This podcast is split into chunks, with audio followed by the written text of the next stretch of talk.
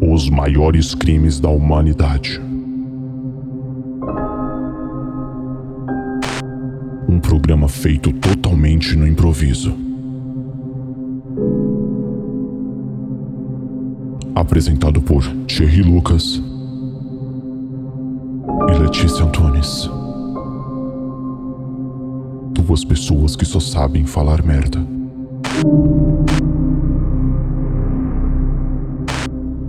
Tirem as crianças da sala. Porque está começando. Filhos de Tarantino.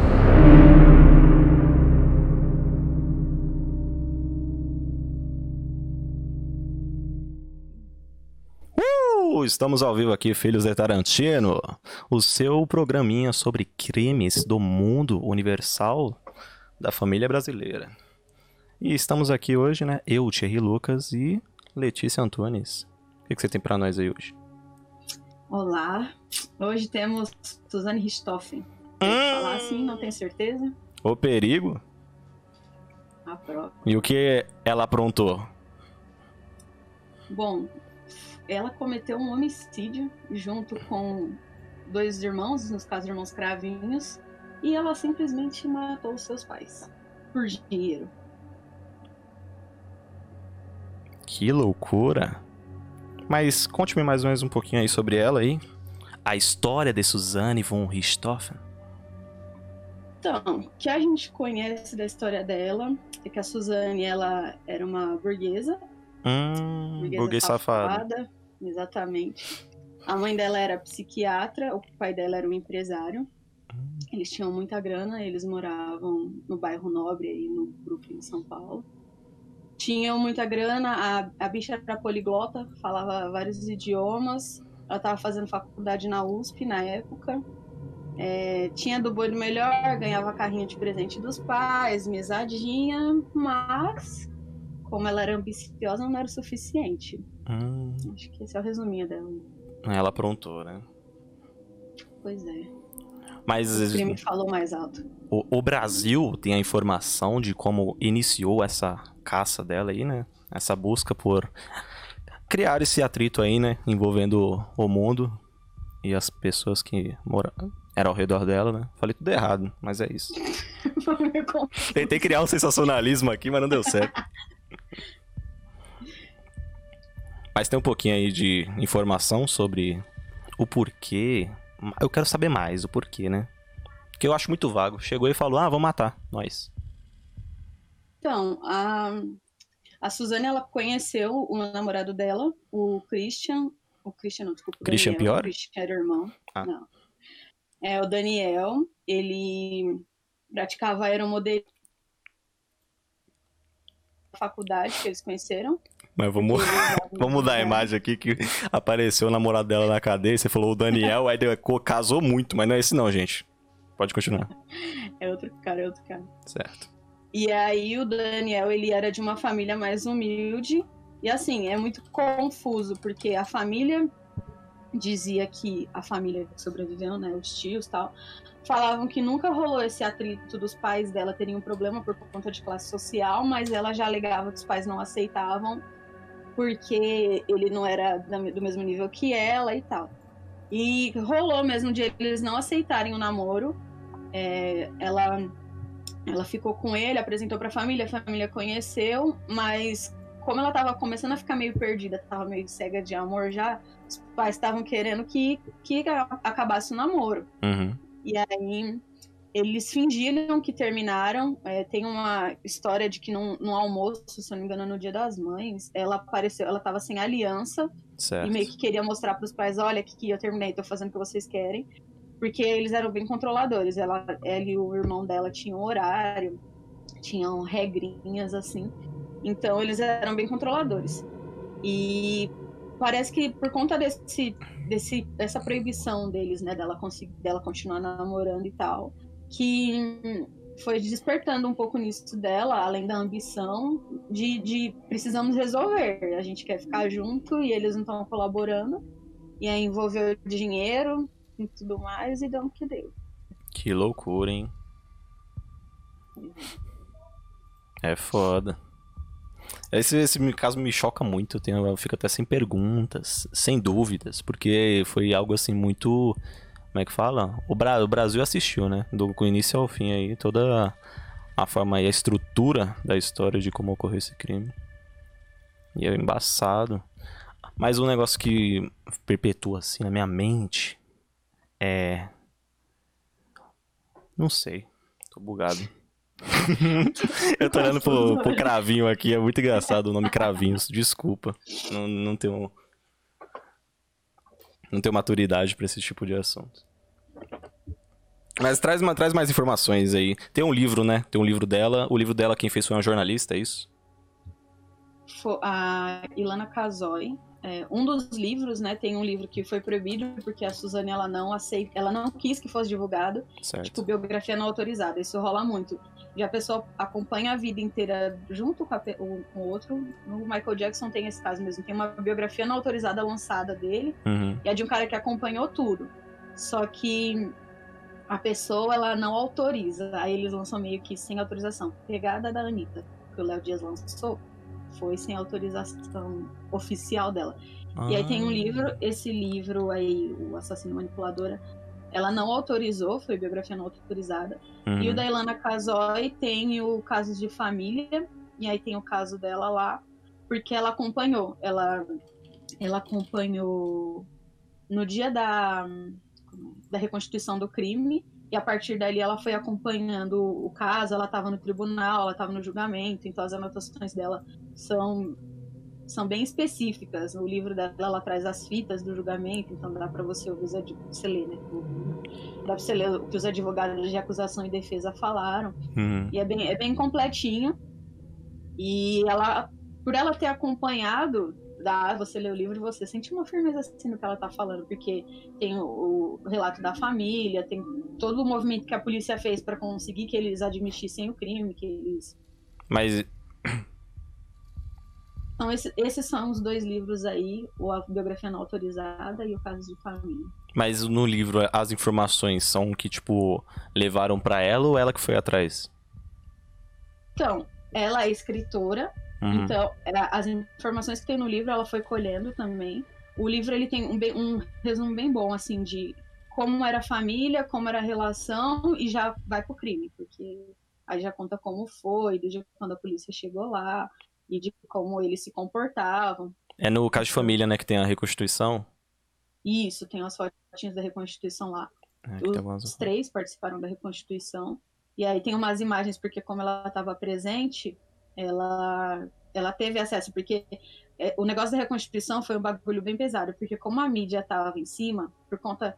Acho que a, a mídia gosta de quem tem dinheiro, né? Uhum. Então, vamos explorar os ricos. A Suzane, o caso dela, já tinha outros casos de, de crimes de filhos contra pais. Inclusive, teve um crime muito parecido que rolou na mesma semana, mas não teve a mesma repercussão. Então, posso dizer que talvez pelo valor que valeria aquele crime tenha chamado mais atenção, que era 11 milhões, que era o que é declarado na herança deles. Caralho. E ela falou que na reconstituição eles foram levados até a casa, tinha tanta gente da mídia que eles, eles queriam entrar até na casa dos vizinhos para tentar tirar alguma foto de lá de dentro. E uma das fotos que ficou mais famosa foi de um helicóptero que estava sobrevoando a casa e ele pega a Suzana entrando na hora que ela vai ela vai entrar na casa para ela da versão dela da reconstituição. Uhum. Mas como funciona isso aí? Ela foi presa pelo crime em 2002, né? É isso? Em 2002. E como desenrolou isso? Tipo, ela teve saidinha, ela teve. O tribunal, você tem informações também de como desenrolou o julgamento e tal?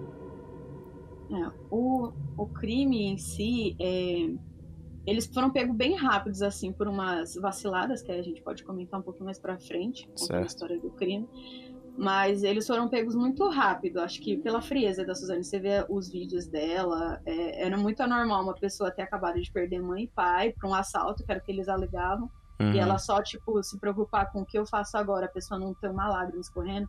Então acho que essa frieza já meio que deixou o pessoal alerta de por que que pô, você perdeu o pai e a mãe, você vai reagir assim, o que, que a gente faz agora? E a tua vida que segue, dona É, tipo, não, no dia seguinte a bichona deu um churrasco na casa. Nossa, então, aí é foda. E aí eles foram presos em 2002. Foi em novembro de 2002, o crime foi em, em outubro. Foi bem rápido assim a prisão deles, porque a polícia realmente fechou o cerco em cima deles. Uhum. E aí eles ficaram presos. Aí em 2000 e 2002 ela foi presa. Em 2004 ela tentou um habeas corpus para sair, não conseguiu. Em 2005 ela conseguiu, mas aí ela foi presa de novo por conta da, da entrevista que rolou. E aí tem o vaso áudio que o Fantástico entrevistou ela. E aí vaso áudio do advogado falando para ela fingir que tá chorando e tal. Falar que não quer dar entrevista, que ela tá muito mal. Ele meio que incentivando ela a manipular. E aí em 2006 rolou o julgamento. E aí ela, eles, foram, eles foram presos, né? Eles foram julgados e foram condenados. Aí em 2014 ela conseguiu semi-aberto e aí foi aquela época que a gente vê as notícias de que ela tinha voltado para a faculdade. Ela fazia o que na faculdade? Putz, acho que ela fazia direito, eu não tenho certeza. Que bizarro. Eu não tenho certeza, mas é, tinha uns negócios que, oxe, se ela me convidasse para fazer parte do grupo dela e eu recusasse, eu não ia ser doida não, eu ia fazer parte. Que aí, por quê? Então imagina a pressão. Você tá na sala com a Suzane Richthofen. Eu ia ficar meio doida olhando Não, assim. mas ó, peraí, a-. Depois do bagulho, ela voltou pra faculdade? Sim, em 2014 ela voltou pra faculdade, ela foi pra aula presencial, tem fotinhos aí É nada. de ela indo pra faculdade. Nossa. Você ia recusar fazer um trabalho com Suzane Richthofen? Sai fora, eu não. Ah, mas o cara chega na roda e fala, não, fiz trabalho com a Suzana. Eles ficam, caralho, da porra. Pois é. Oxe, ela querendo na minha casa conhecer meus pais, hum, eu já pedi a transferência de sala. Tô fora. E não é, não é uma questão de, tipo, ah, a pessoa tem o direito do arrependimento. Não, não existe. Ela fez testes e ela é uma pessoa manipuladora.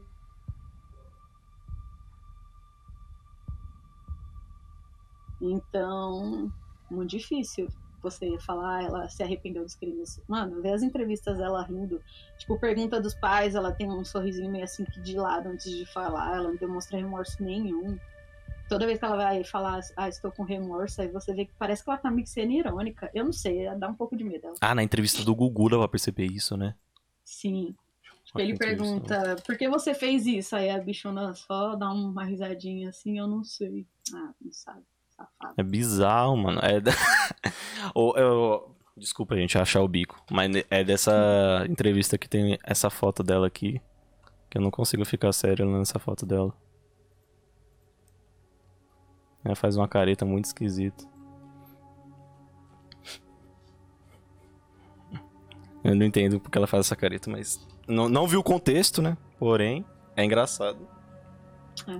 Mas recebemos perguntinhas da galera, hein? Tem aqui, ó. Tem algum motivo dela ter feito isso? Dinheiro, né? Ah, a grana move o mundo, né? Exatamente. E a gente tinha o fato. Uma pessoa, ela era narcisista e ela tinha uma tendência a reações agressivas, Uhum. mas, tipo assim, ela, teoricamente, ela não foi a pessoa que executou.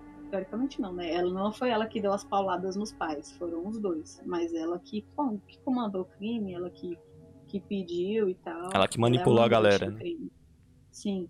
Então, a- o negócio dela era o- a motivação principal. Ah, No início, né, ela falava que era por amor e tal, e aí depois veio o negócio do dinheiro. É foda. E um negócio assim que é. Ah, tem o bagulho que você chegou a falar aí por cima já, né?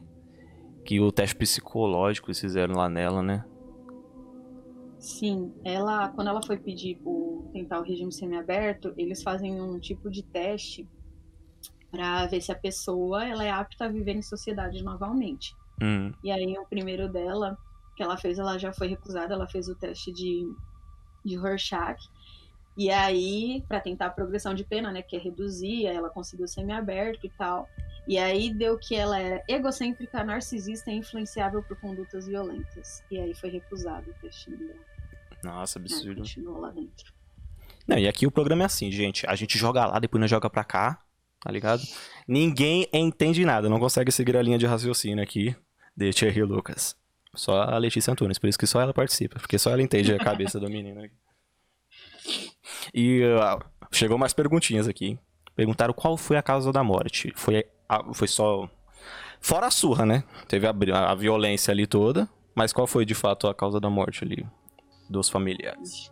Tem vários termos técnicos, não vou saber dizer, Uhum, mas gente- vou contar então, mas vou contar o crime, vamos voltar aí no crime, certo. contextualizar ele certinho, que aí no finalzinho dá pra entender. Opa, contextualiza, Brasil. Bora. Então, no dia, foi no dia 31 de outubro, Uhum. a Suzane, ela levou o irmão dela, que ele era menor de idade, o Andreas, ela levou ele para um cybercafé, alegou que eles meio que foram escondidos porque os pais não deixavam eles saírem de noite. Então, ela viu que os pais iam dormir, levou o irmão dela pro cybercafé e deixou ele lá. O que é um cybercafé? versão... Ah, tipo uma lan house. Com café. É, acho que eles devem Ah, tá, continua. Perdão. Aí, na versão dela, né, ela inicialmente tinha ido para um motel para comemorar porque era ia ser o aniversário dela e eles iam comemorar, mas não foi bem assim. Hum. Eles desviaram o caminho, eles pegaram o irmão do Daniel, que era o Christian, e aí eles foram para casa dela. É, eles alegaram essas histórias de horário, mas o vigia da, porque como era um bairro nobre, tinha aqueles guardinhas de rua, né, as guaritinhas. O vigia conseguia dizer qual foi o horário que ele viu o carro dela entrando, porque estava tendo uma final de campeonato de futebol. E aí ele lembra que foi exatamente no final o horário que ele viu o carro dela entrando. Então, quando ela falou dos horários dela na versão dela para ligar a inocência, não batia com o que o cara tinha visto. Foi ali por volta da meia-noite. Isso, Uhum. isso. Era umas 11 e pouco. Era por volta da meia-noite. Aham. E aí eles foram pra casa. É, a Suzane abriu o portão pra eles, né? E eles, é engraçado, eles tinham o, parece que o pai dela por conta desse negócio de ser controlador, eles tinham um sistema de alarme dentro da casa e eles tinham chaves específicas. Então cada um da casa tinha uma chave e a chave era diferente de um pro outro.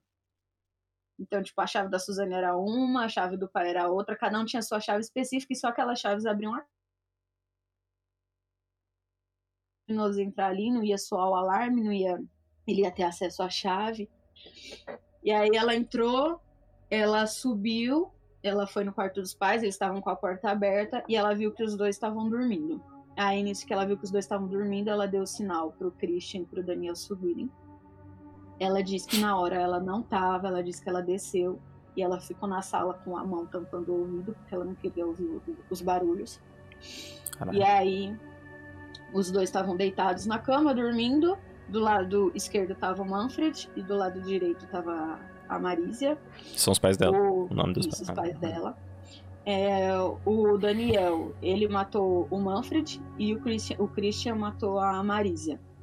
O, o, eles, eles não encontraram a arma do crime, eles não sabiam identificar a arma do crime, porque era uma coisa muito estranha ter tanta força e tinha, sabe, prateleira?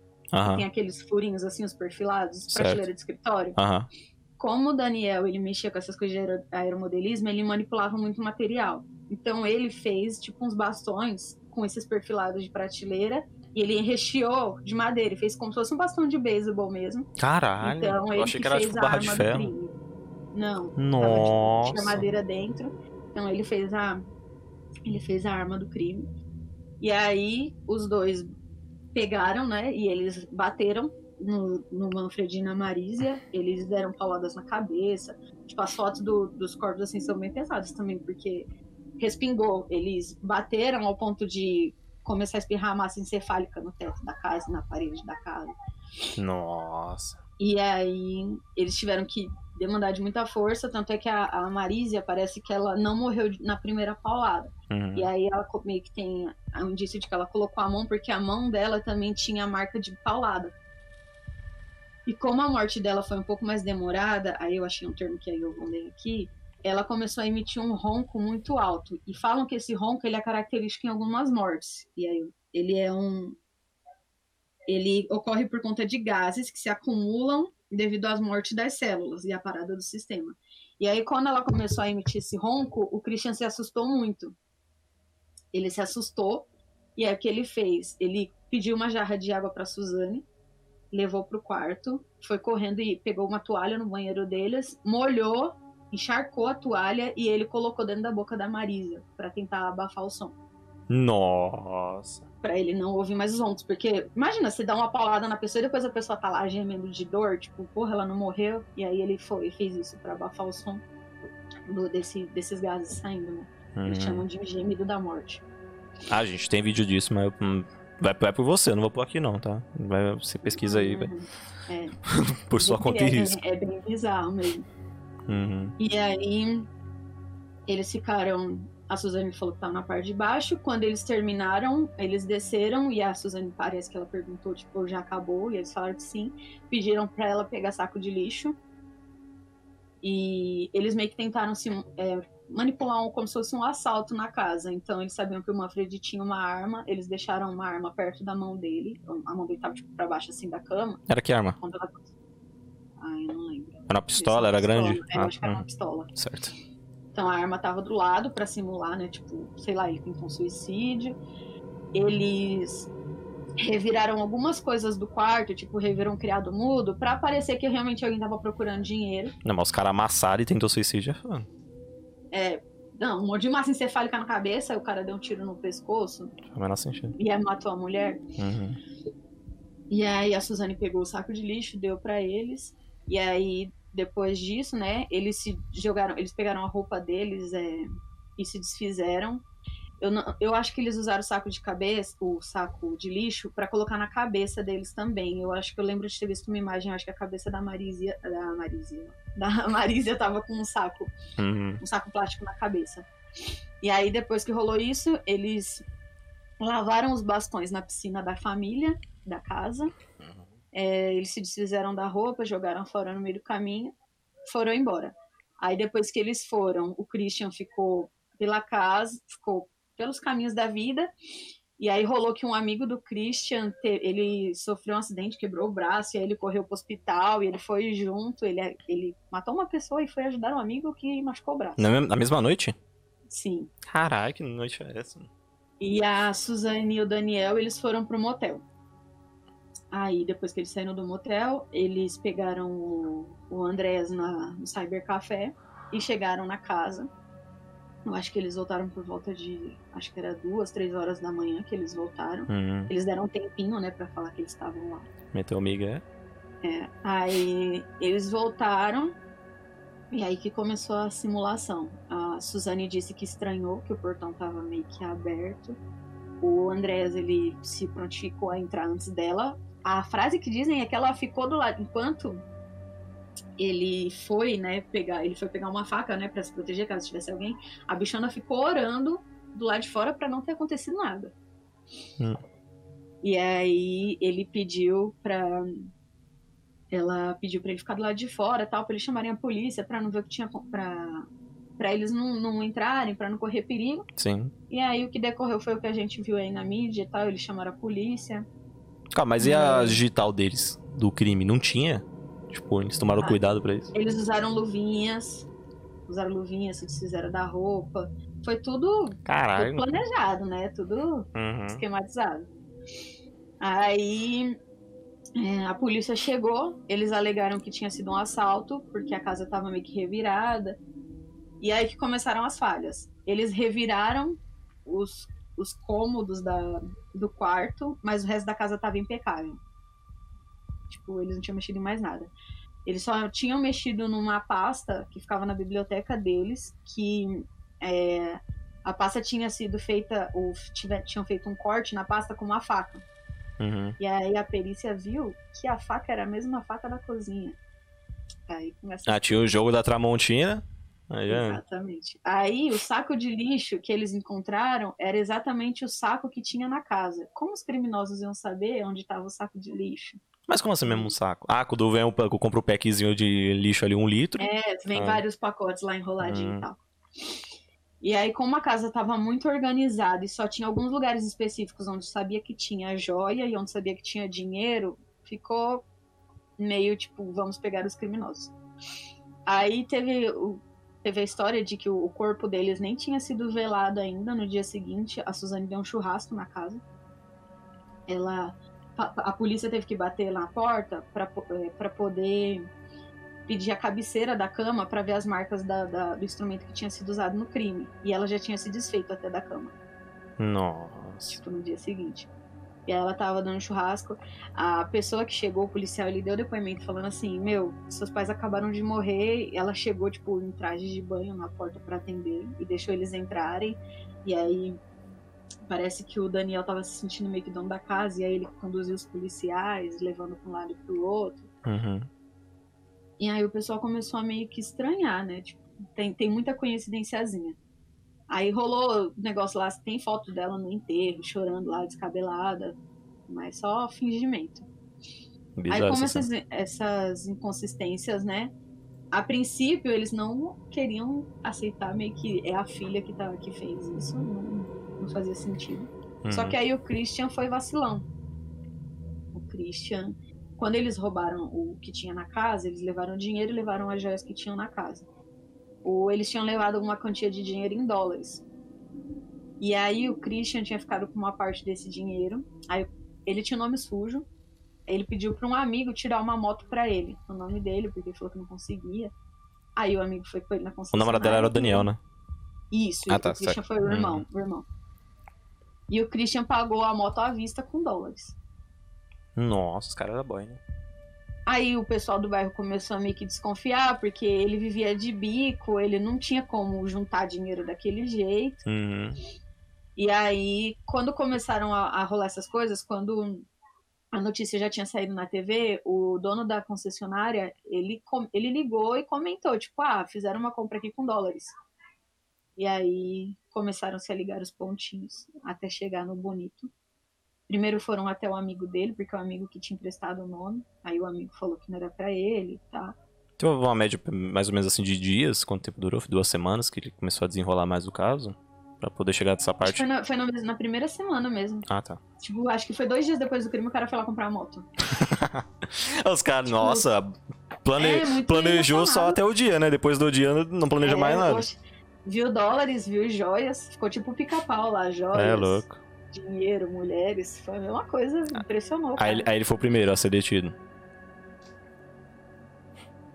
Ele, ele foi o primeiro a ser detido?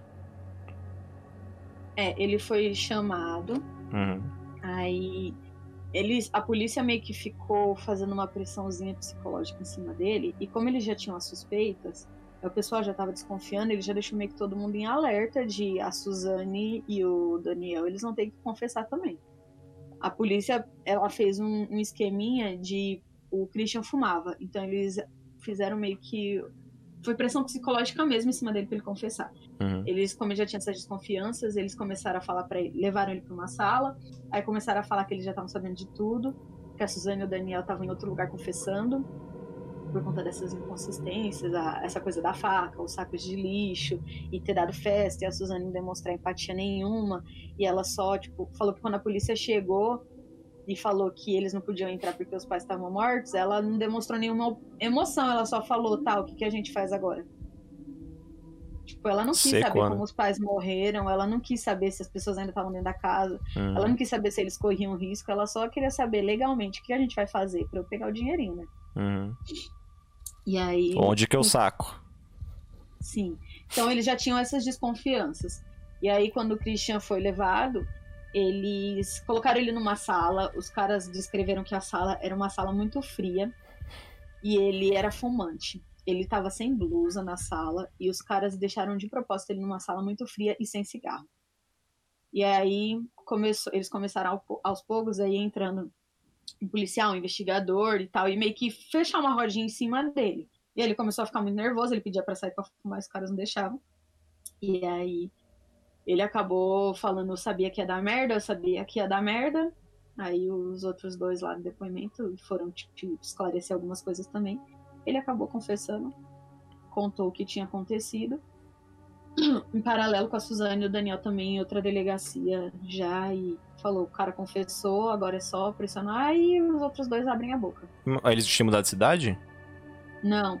Mas como a polícia já estava desconfiada que tinha sido uma coisa ali deles, Uhum. na hora do, dessas, desses, dessas, desses interrogatórios, eles Uhum. levaram eles para não foi distritos, eles estavam em como se fossem unidades diferentes, Certo, certo, certo. Entendi. para eles não conseguirem se comunicar e saber o que um falou pro outro, porque rolou uma cena meio que absurda de quando tava tendo eles acham que os pais nem tinham sido enterrados, a Suzane foi dar depoimento, porque eles foram os primeiros que chegaram na casa, Uhum. e ela e o Daniel ficaram se pegando na delegacia. Que isso? E aí os caras falaram, meu, eles estavam se beijando, o pai da menina acabou de morrer, e ela se pegando com o cara, com todo mundo vendo aqui na delegacia, era muito estranho.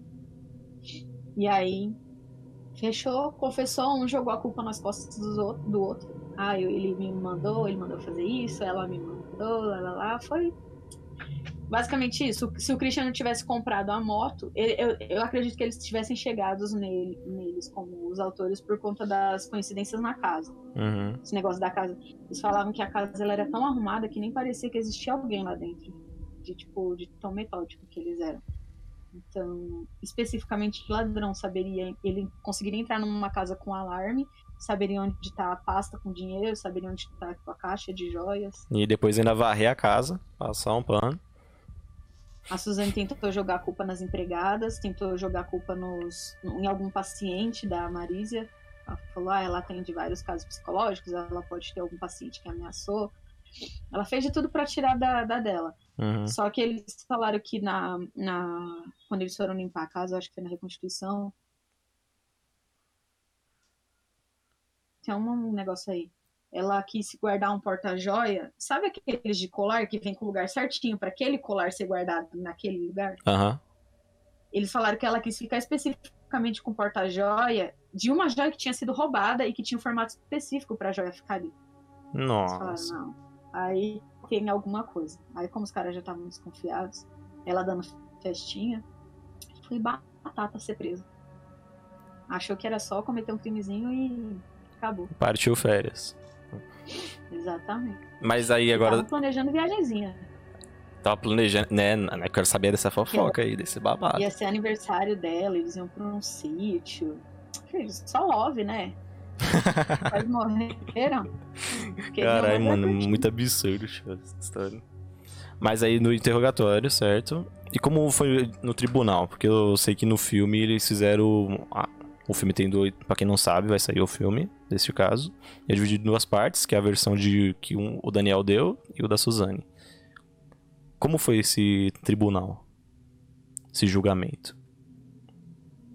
Bom, eu. O, o, o filme que vai sair ele é inspirado no, no livro da Ilana Casoy, inclusive ela é uma das roteiristas do filme. Certo. E, e o que ela traz no, no livro é bem escritinho, assim, o que os advogados falam, tem os lados das fitas. E aí eu, eu acredito que o filme vai ser bem pegada, é exatamente um jogando a culpa no outro, porque foi o que rolou no tribunal. Ela falava que ele era muito ciumento, que ele obrigou ela a fazer aquilo, porque ela ia fazer viagens e ele não deixava. E ele já falava que ela era manipuladora, ficava dando a opção de matar os pais como uma solução. Então, o tribunal é basicamente um jogando a culpa pro outro. É, zero remorso, aí advogado falando pra fingir que tava chorando. E um ficou tentando jogar pro outro, só que os três foram participantes do crime, né? Ela era mandante, ela tava lá, tá? Ela não fez nada. Não, não- ela efetivamente não, não bateu nos pais pra morrer, mas ela era mandante, ela tava no lugar, ela facilitou a entrada deles na casa. Ah, Então, é, é basicamente isso. Ai, é, quem nunca, quem nunca fez uma cagadinha, sabe, advogado de defesa é bem complicado, né?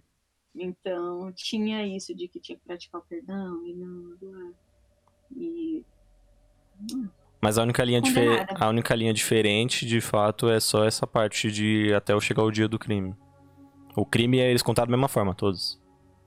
Então, eles. é, a Suzane, como ela falou que não estava presente, ela, ela não conseguia descrever, até quando teve a reconstituição, ela não conseguia descrever o que tinha acontecido dentro do quarto. Uhum. Ah, teve outra coisa que rolou dentro do quarto. A jarra de água. Eles perguntaram pra Suzane se os pais dela costumavam levar jarra de água pro quarto. Ela respondeu automaticamente não. E não tinha copo. Mas pra quê? Então, Esse- porque foi o que o, o Christian Molho- sufocou a Marília. Ah, tá, molhou a toalha. E aí, como o criminoso saberia exatamente onde está a jarra de água para levar pro quarto? Então, a bichona respondeu, não, eles não levavam, eles falaram, era alguém de dentro. Uhum. Mas é, eles. A história, pelo que eu vi, as incongru- incongruências deles era só de horário mesmo, de não bater o horário aqui, não bater o horário ali. Mas a história é basicamente a mesma. É, a polícia, quando chegou, ela já tinha visto que não tinha como ser um criminoso só, tinham que ser dois, porque os dois morreram ao mesmo tempo. E tinha uma intensidade diferente de força no, no Manfred e na Marisa.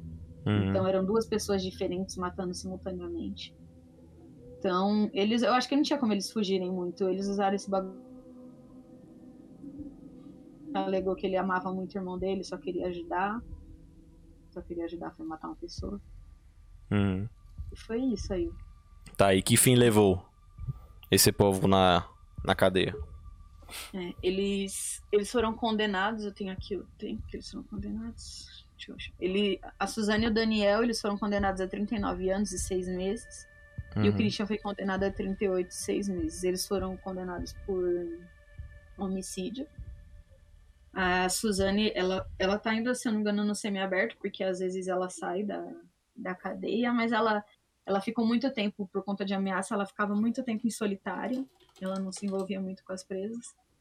Mas ela tava no Tremembé. Agora, o último lugar que eu vi, ela que tá no Tremembé, que é onde tem a, a do que tem a, a, Nardo, a Nardone lá. Então, é o terror do, do Tremembé lá. Só as criminosonas. Calma, esse é o Daniel Cravinhos hoje? A Suzane. Não, calma, eu, eu coloquei uma foto aqui. Aí ficou engraçado. Eu, Ah, eu coloquei tá, um velho e você falou, não, é a Suzane. Aí Ficou engraçado. Mas, Mas, é, ela teve. Ela... Eu vi um negócio, não sei se é verdade. Ela tava trabalhando de costureira lá dentro da cadeia. Isso é real? Não, É, eu não sei. Eu sei que ela, na entre- na entrevista que ela deu, ela falou que lá dentro elas trabalhavam pra fazer trocas. Então, tipo, ah, eu vou trabalhar aqui dentro porque aí tal pessoa pinta minha unha. Tanto é que na entrevista do Google ela fala sobre ela ser vaidosa, que ela cuidava. O cabelo da bicha tava mais hidratado que o meu lá na entrevista dela. Então, eu não sei se ela trabalha dentro da, da, da cadeia, mas eu sei que tem algumas coisas de que para eles terem um salário dentro da cadeia, eles têm que trabalhar, então tem costura. Eu sei que tem uns lugares que costuravam bola. é, Tem umas histórias assim, eu nunca pesquisei a fundo, não. Mas pode ser que seja verdade. Uhum. E ela teve quantos casamentos lá nisso? Primeiro teve a Sandrão lá da cadeia, que ela, ela ia casar com uma mulher, mas não deu certo. Hum. E aí depois ela se envolveu com um cara que eu não sei o nome, a gente tinha visto, mas eu não lembro, que era um nome engraçado. Nome- foi isso. Agora eu acho que ela tá envolvida com uma pessoa que não, não preferiu não, não contar quem é. Que eu lembro Certo. que teve uma saidinha dela em dia, de, dia das mães, Nossa. que ela foi pra casa da família do cara. Nossa. Que vibe bosta. Ah, mãe, deixa eu te apresentar aqui. Nossa. Suzane já, olha pra bicha já. Essa Suzane, filho. A própria. É o, é o Bruno Bock do Pipocando, que eu não, que eles não querem falar. Quem quiser saber aí, eu joguei aqui, né? Mas quem quiser saber, o Bruno Bock já conheceu Suzane von Richthofen. Pesquisem. Vivam de pesquisas. E eh, vamos falar um pouquinho sobre o filme agora, né? No que o filme pode acertar e no que o filme pode errar. Então, pelos trailers, é. Assim, eu achava que podia ser um filme bom. Eu tenho expectativa ainda. Queria ter visto ano passado, mas a gente entrou na, na pandemia. Uhum. E parece que é interessante essa jogada de ter, tipo, a versão dele e a versão dela, porque você não fica só focando em uma pessoa, né? Se a gente assiste só a Suzane lá se defendendo, vai que alguém cria empatia por ela e fala, não, é verdade, tadinho. Eu acho, na verdade, o lance de ter dois filmes, achei já foi preme- premeditado já, porque o Brasil ia cair, a- cair na paulada, né? Falando, vai fazer filme por causa disso? Ah. Sim. Aí só, vamos pôr os dois ao lado aqui e cada um tira suas conclusões e nós limpa a nossa barra aqui. Sim. Inclusive, é o que, o que foi muito falado quando saiu a notícia do filme é que o pessoal ficou puto. A gente consome muito, a gente consome muito conteúdo americano sobre crimes. Certo. Então, meio hipocrisia, assim, quando a gente critica. Eu acho que é porque isso é uma coisa nossa não querer ser exposta, mesmo o Brasil expondo muita coisa. E aí o pessoal criticava, falando, nossa, ela matou os pais e agora vão dar dinheiro pra ela com o filme. Não, galera, ela não vai receber nada pelo filme, isso daí é fake news. O filme foi feito totalmente com dinheiro privado, não usou a Lei Rouanet. E como eles não eles não usam é, um caso que não é público, eles, já, eles usaram só alguns autos do caso, né? Algumas coisas que, Que nem o livro tem as informações do tribunal. Então, a, acredito que as cenas, por serem baseadas nisso, é, não teve nenhum BO. Ela não podia recorrer porque o, o, o, caso é público. Então ela não recebe grana nenhuma pelo filme. E eu acho que se ela fosse receber, os caras não iam fazer um filme. É, com Você certeza. Não vai pagar mais. Ainda mais sabendo que o pessoal ia cair em cima. E assim, o, eu acho que o filme de, de psicopatas e criminosos, acho que o medo maior é de o pessoal tentar humanizar o que eles fizeram. Como a gente não viu o filme ainda, não dá pra saber se eles tentam fazer isso. Né? Não, pode ter isso, né? Reviravolta, né? No meio do filme ali É. já começa. Ah, mas é porque aconteceu isso. Aí vai mostrar os erros do pai. É, Me tipo, bateu com a chinela. Aí Teve um, um almoço deles que o, o pai dela deu um tapão na cara dela e um monte de gente viu. Aí, se eles usarem isso pra romantizar o fato de, ah, ela tinha uma motivação, o pai era agressivo. Teve umas histórias, nossa, umas coisas absurdas de falar que ela era abusada em casa e um monte de gente negou. Ela tentou de todas as formas tirar dela da reta e justificar que os pais faziam algum mal pra ela. Mas foi ela que disse isso? Foi. Nossa. Aí um tio dela é advogado, o tio não queria acreditar quando tava ouvindo. Uhum. Então, tem- te- tiveram umas tentativas meio babacas, assim, de jogar a culpa pra cima deles. Mano, os caras estavam dormindo. Eles não tiveram nem oportunidade de se defender.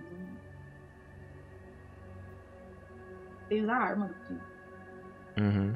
Então, eu acho que o filme, o o medo grande é de tentar romantizar. É o que a gente falou no episódio passado. Talvez um medo de sair o Era Uma Vez em Hollywood era também de romantizar o Manson. A família da Sharon Tate tava meio puta com isso, né? Uhum. de expor um crime e vamos enaltecer mais uma vez um criminoso. E não é, eu acho que a história é pública, tá aí. Eu quero ver o filme pra poder dar minha opinião concreta.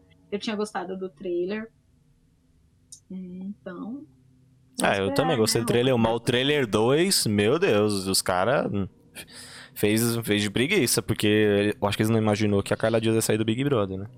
Que a Carla Dias é que faz a Suzane. Lá. fizeram correndo. Vai, vai, vai, vai. Aí saiu. Falaram ia eu deixei só um rodando aqui pra vocês, que o 2 não. Pelo amor de Deus. O 2 já me deixa meio pá. Fico já. Ih, o filme vai ser isso tudo, não, é Brasil.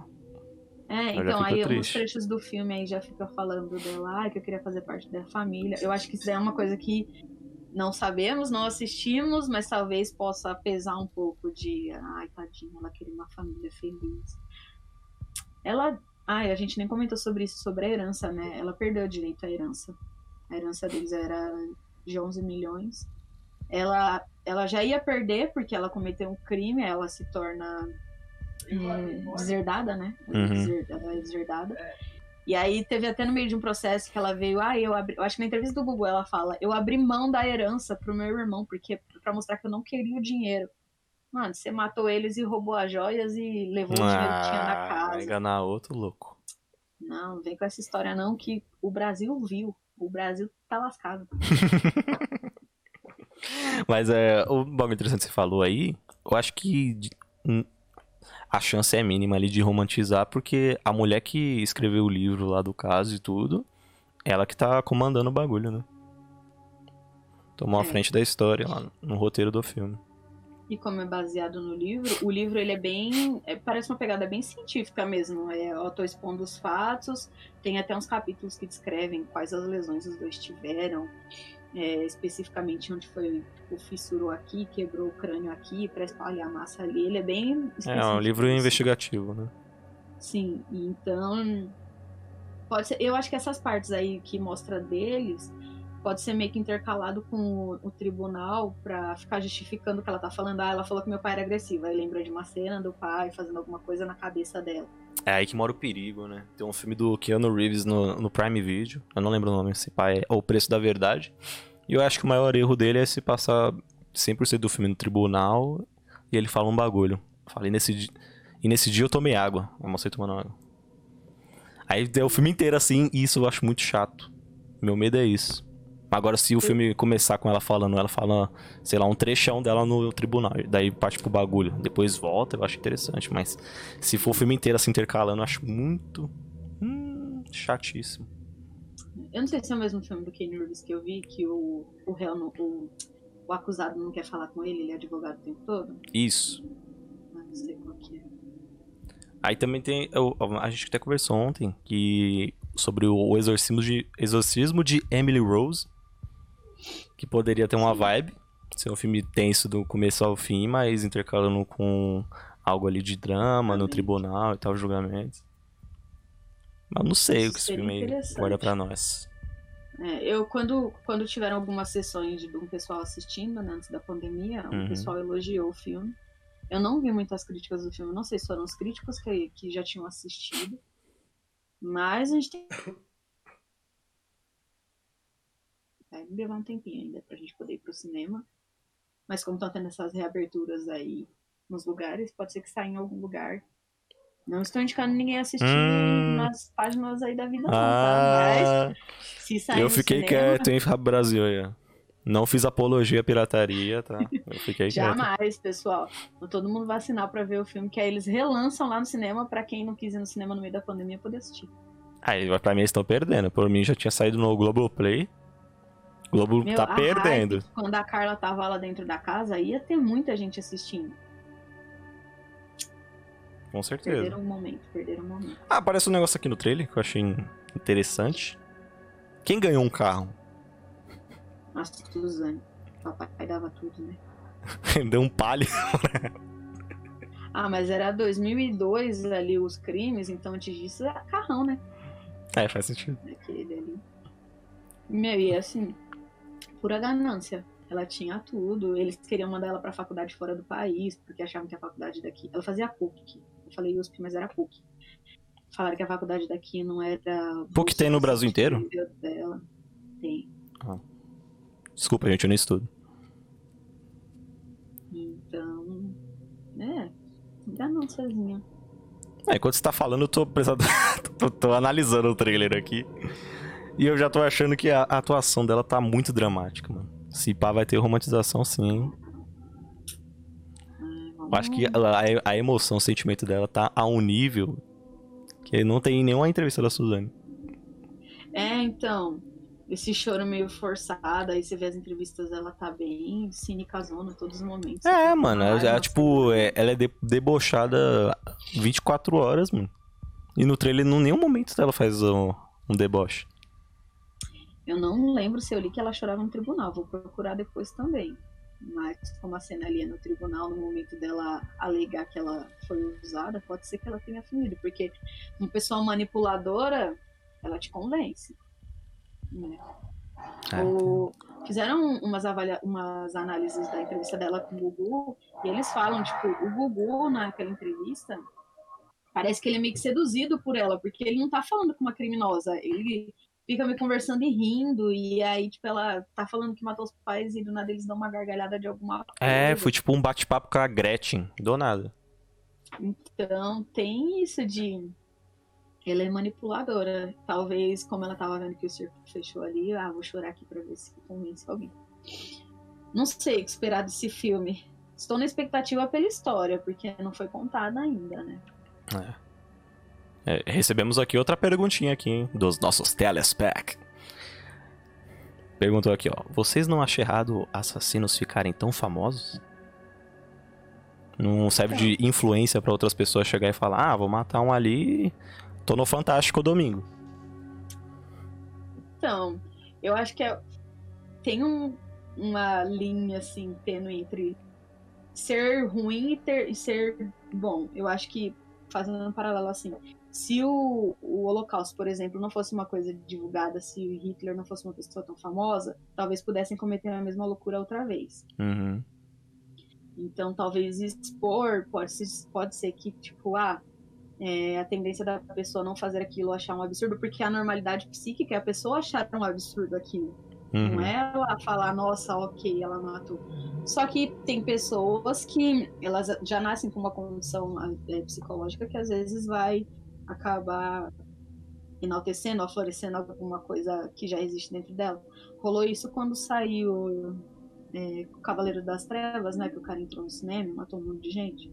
Ah, foi aqui no Brasil, não foi? Não, foi nos Estados Unidos. Mas teve um aqui no Brasil, não teve? Que o cara entrou em... Não lembro. É, eu acho que teve. Mas eu acho que não, não tem nada a ver com isso aí que você ia falar, não. É de outro contexto. É, então, mas rolou isso, tipo, o cara, por, por influência de filme, entrou no cinema e atirou num monte de gente. não tem, acho que como a gente falar se é bom ou ruim, mas como a gente tem uma mídia que ela precisa do sensacionalismo, a mídia acaba meio que tornando a pessoa famosa. Então, é o que a gente falou do Manson também, né? O Manson, ele não é um criminoso, ele é uma celebridade. Falou do cara, é audiência. Então, usa um pouco disso, né? É, eu acho que tem muita coisa ao redor disso aí. Essa pergunta até é delicada, é quase uma faca de dois gumes. Uhum. Porque, é, querendo ou não, a, a mídia se alimenta disso, porque as pessoas gostam de ver isso, ao mesmo tempo que choca, chama atenção e elas dão audiência para isso. E também eu acho que leva até um exemplo aqui, tipo, quando acontece um acidente de avião, eles pegam a, o acidente ali para poder ver qual que foi a falha e o que pode resolver aquilo dali para não acontecer mais. Então, tipo, acho que quando acontece algo assim, eles começam a estudar, analisar a pessoa e conforme alguém vai despertando algo que aconteceu nesse mesmo caso aí, o pessoal já tá mais atento e eu acho que tem menos chance de acontecer.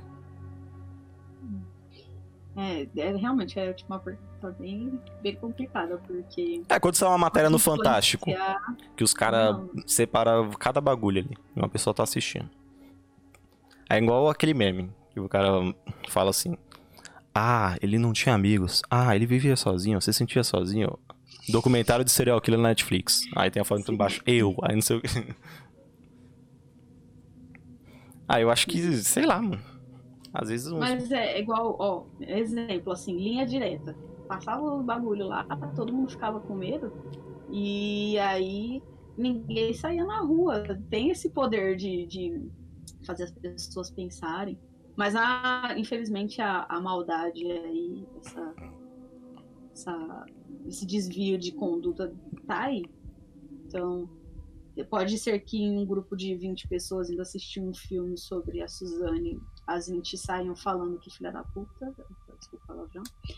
E pode ser que nessas 21 saia falando interessante. É o que rola. Tem casos aí que as pessoas se inspiram no caso e saem fazendo. Ou fica batutando na cabeça da pessoa que aquilo lá podia dar certo e onde ela toma coragem e faz. Uhum. Então, é. Por isso que é importante fazer terapia, hein, pessoal. É, façam terapia. Ah, eu acho que o perigoso de fazer um filme que vai seguir a risca o bagulho é que o, entre... o entretenimento acaba, né? Por exemplo, eu gosto do, do Massacre da Serra Elétrica. Mas eu sei que de verdade o cara não cortava com o pessoal com a serra elétrica aí pra tirar o rosto. Um cara ali asfixiava alguém, fazia não sei o que pra poder recortar o rosto e pôr no dele. Mas aí quando chega um cara com a serra elétrica de 3 metros de altura e um monte de jovem trouxa caindo duro no chão, eu racho o bico. Eu acho, falo, nossa, que foda. Aí eu acho que o perigo é esse. Quando você faz um filme assim que vai seguir a risca o caso 100%. É, é difícil sua pergunta, viu? É, jogaram uma bomba aqui pra nós, nós só matou no peito e jogou de volta. Pra não explodir em nós aqui. Tem os dois lados aí, reflita.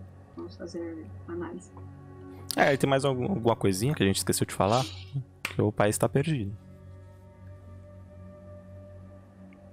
Crime? Acho que não. A Suzane já tá aí na semi-aberta, né? Então ela sai às vezes. Mas ela fala que se sente mais segura na cadeia. Ah, mas tipo, ela, ela não vai sair, né? Vai ser tipo semi-aberto para sempre. Ou. É, são são 39 anos a condenação dela. Mas como a, a, nossa lei ela tem alguns negócios de redução de pena, se a pessoa tem comportamento, aí regride, se tem um comportamento regride, uhum. se a uhum. pessoa já cumpriu tantos anos, aí reduz mas não sei quanto da pena, então não dá para saber quanto tempo ela fica. É foda. Mas se for por testes psicológicos, ela não sai, né? Ah. Porque nunca vai falar que ela, nossa, agora ela é uma boa pessoa. E ela só tinha um irmão? Só tinha um irmão, né? Não entendi. Ela só tinha um irmão? Só, era só o Andréas. É, o Andréas, assim, ele. Ele não, ele não virou suspeito a princípio. É, tinha meio que. Será que ele estava no meio envolvido? Mas eles tiraram logo a culpa dele. A Suzana não deixou a culpa. Não deixou, né? Ela não alimentou que ele podia estar envolvido, ele não sabia de nada. Uhum. Só que assim, sequela de um crime, né? Ele as últimas notícias que eu li sobre ele, ele tinha virado usuário de droga, ele tinha sido retirado, foi tirado de dentro da Cracolândia, ele teve o um surto psicótico, ele tentou pular o muro de uma casa. E é isso. É, falam que ele não consegue, ele tem direito à herança, mas ele não consegue administrar os bens. Até que teve uma época que a Suzane estava falando que podia tentar é, administrar, porque ele não tinha competência. Eu, eu tinha lido também que ele, ele tirou o sobrenome, né, por causa do, do peso, ele tinha trocado. Uhum. E eu acho que como ele era menor de idade, ele também tinha direito a fazer isso, porque ele tinha 15 anos quando rolou o crime. Nossa. E a Suzane tinha 19. Uhum. É, ah, eu acho que a gente não tocou nesse assunto, né? Não. Que depois ela saiu pra que não. comemorar aniversário e só É, então, alegria. foi fazer. Ela tinha 19 anos. Ah, bonita. É, o mal tá aí, né? Abraça quem quer. Isso que é foda. Pois é. E que fim teve o Andrés? Não tem notícias mais dele, né? É, não, às vezes veio uma notícia de que ah, foi visto, que ele não tá bem. Eu sei que ele teve um surto quando a Suzane. é, ele, eu acho que eles ainda mantinham contato, mas ele não conversava diretamente com ela, sabia dele, mas teve alguma vez que eles conversaram e depois disso ele surtou. Mas Você Uhum. imagina, né, o peso pra um cara. Tua irmã matou seus pais, ela quer conversar com você, deve ter uma puta de uma insegurança de ela não faria o mesmo comigo pra ficar com o dinheiro. É, fica... E, e as notícias, infelizmente, dele, o que se sabe é coisa triste, tipo, sequeladíssimo pelas merdas que a irmã fez. Isso é embaçado. Espero que ele esteja melhor. Faz tempo que eu não vejo nada sobre ele. Por favor, acha que você ia falar. Faz tempo que eu não vejo ele. Ia falar, oxe. Estudou Não, comigo. Não vejo, não vejo notícias sobre ele. Uhum. Então, gente, ficamos por aqui. Um bate-papo muito legal. Passamos da uma hora e isso me deixou muito feliz. E semana que vem tem mais aqui na Twitch. E pra você que está escutando a gente, daqui a pouco tem mais aí episódios. E estamos juntos. Quer deixar um abraço aí pra família? Se tiverem sugestões de crimes aí, estamos dispostos a ouvir também vocês, espectadores. É, mas não cometam crimes pra aparecer aqui, tá, gente? Não, Pelo amor de Deus. E é não isso. vou carregar esse BO comigo, hein? Abraço. É nóis. Tchau, tchau.